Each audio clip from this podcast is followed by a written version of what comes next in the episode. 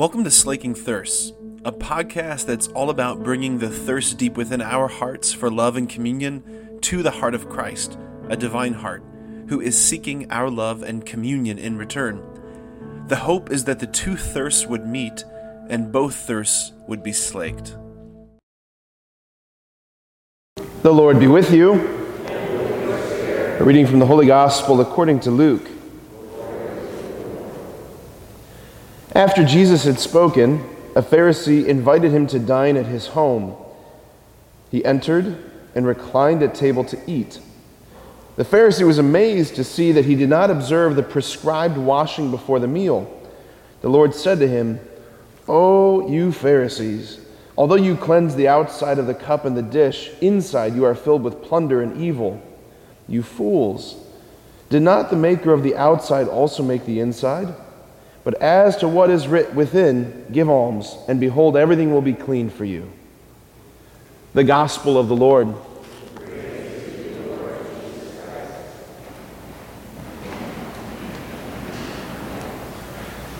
Well, I just want to say a word of welcome to our grandparents who are visiting today. It's so good to have you. A number of our students from Sacred Heart got your grandparents here. I think that's really, really awesome. I love that we've got this tradition. And this year we're doing like it's Grandparents Week right here at the parish, so that's pretty fun. So, what I want to do here this morning for this homily is I want to direct our attention to um, St. Paul's, the first reading we heard, St. Paul's letter to the Romans. And uh, it's, it's, it's intense. It's an intense part of the letter, and it's really worth reading and reflecting on. So, if you got a chance, maybe later today, go home, crack open your Bible, and go back to the very beginning of St. Paul's letter to the Romans just to look at it again. So, Paul, there's a lot of things that he's saying about just the, the state of humanity, the things that human beings have done throughout the years. And instead of hearing St. Paul's words through the lens of uh, like a tone of anger or a tone of frustration, I just want to encourage us to hear them through a tone of heartbreak. Because that's really what's going on, right? Because it's Paul who's sharing in the, the Father's heart who breaks for his sons and daughters. In particular, this line, this is what the Holy Spirit drew my attention to. The end of the reading, we, we heard this. They, meaning all of us, human beings, they exchanged the truth of God for a lie and revered and worshiped the creature rather than the Creator, who is blessed forever. They exchanged the truth of God for a lie and revered and worshiped the creature rather than the Creator who is blessed forever. And this exchange, right? What was the result of this exchange? Like, did it make God angry to the point of wanting to smite us? Did it make him angry to the point of him wanting to, to wipe out humanity again? No. Like I said, it broke his heart. That's what sin does. Sin breaks the Father's heart. Sin breaks the Father's heart. It angers him for one reason and one reason alone because of what it does to us, right?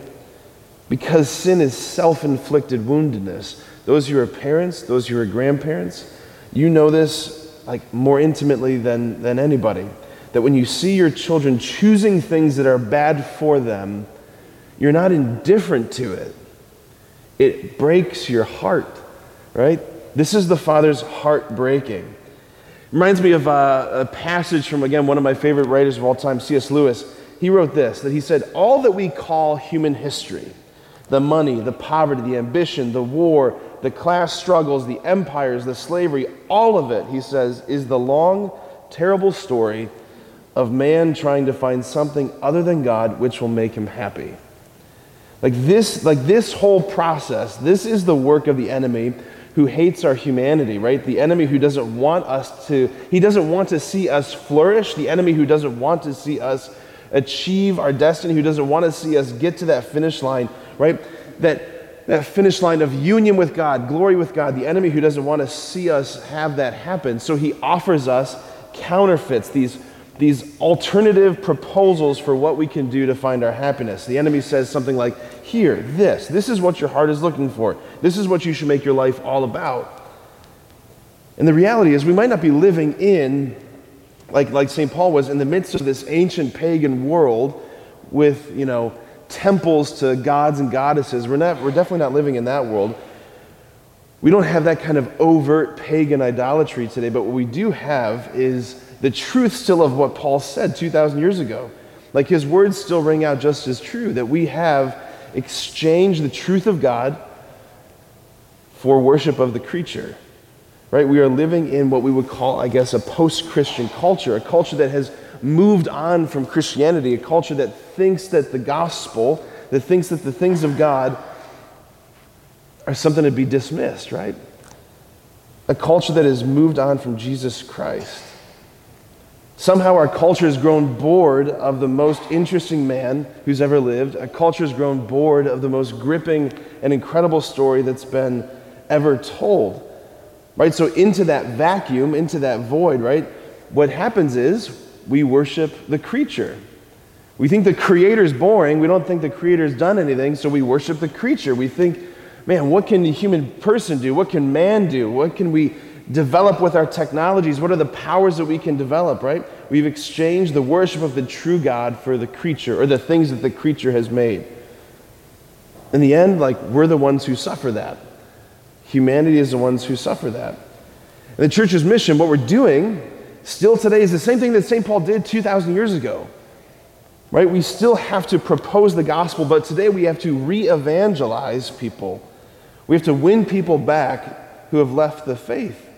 Because the Christian faith is anything but like ho hum. It's anything but boring, right?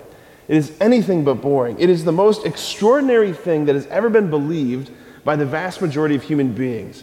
Our Christian faith, it's the shocking proposal that God, out of his sheer goodness, made everything that is, and out of all of that stuff that he made, we are the creature that God loves the most, even though at the very beginning of our story, humanity colluded with the enemy and we sold ourselves into slavery and we entered into rebellion against that God who made us and who loved us. And then instead of abandoning us, that God went to war on our behalf and he came to fight for us by coming in disguise in our human nature to wage war against the enemy. And he defeated him by letting the enemy swallow him in death and exploding death from the inside out. Like, that's the story, and it's extraordinary. That's why St. Paul says this gospel, I'm not ashamed of it. He says it's power, it's explosive power. I'm not ashamed of it. And neither should we. Neither should we. Our Christian faith is anything but boring. It's anything but boring. And man, our world needs to hear it. Who in their right mind would exchange the worship of that God for anything else? Not me, I'll tell you that. So, my brothers and sisters, let us be refreshed again today by the scripture. Let us be refreshed again today by the Eucharist that will feed us to carry out again the mission that, the God, that our Lord has given us in our own particular mission field, whatever that might be. Amen.